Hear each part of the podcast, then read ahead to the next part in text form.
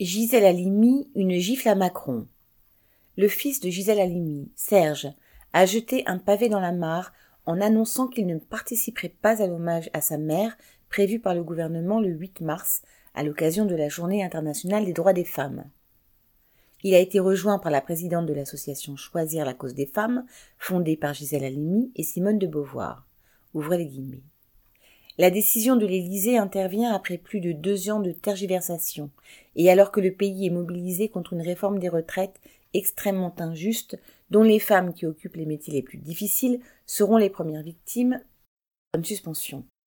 Ma mère aurait défendu leur cause et manifesté à leur côté, fermé le a déclaré Serge Alimi.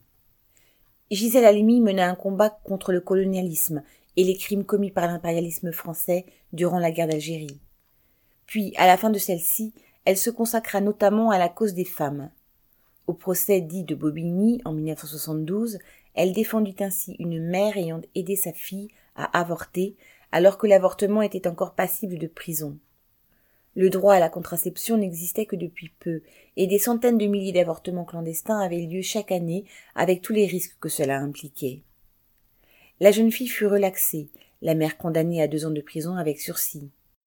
Ce procès fut une étape dans la lutte menée qui finit par aboutir à la loi de 1975.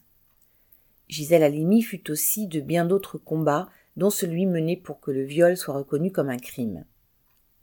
En annonçant l'organisation de cet hommage, Macron a tenté une récupération assez grossière, parlant même de faire du 8 mars un temps de réconciliation entre guillemets, selon les mots utilisés par l'Élysée. Toutes celles et tous ceux qui manifesteront le 8 mars rendront le meilleur hommage qui soit au combat mené par Gisèle Halimi et bien d'autres pour la défense des droits des femmes.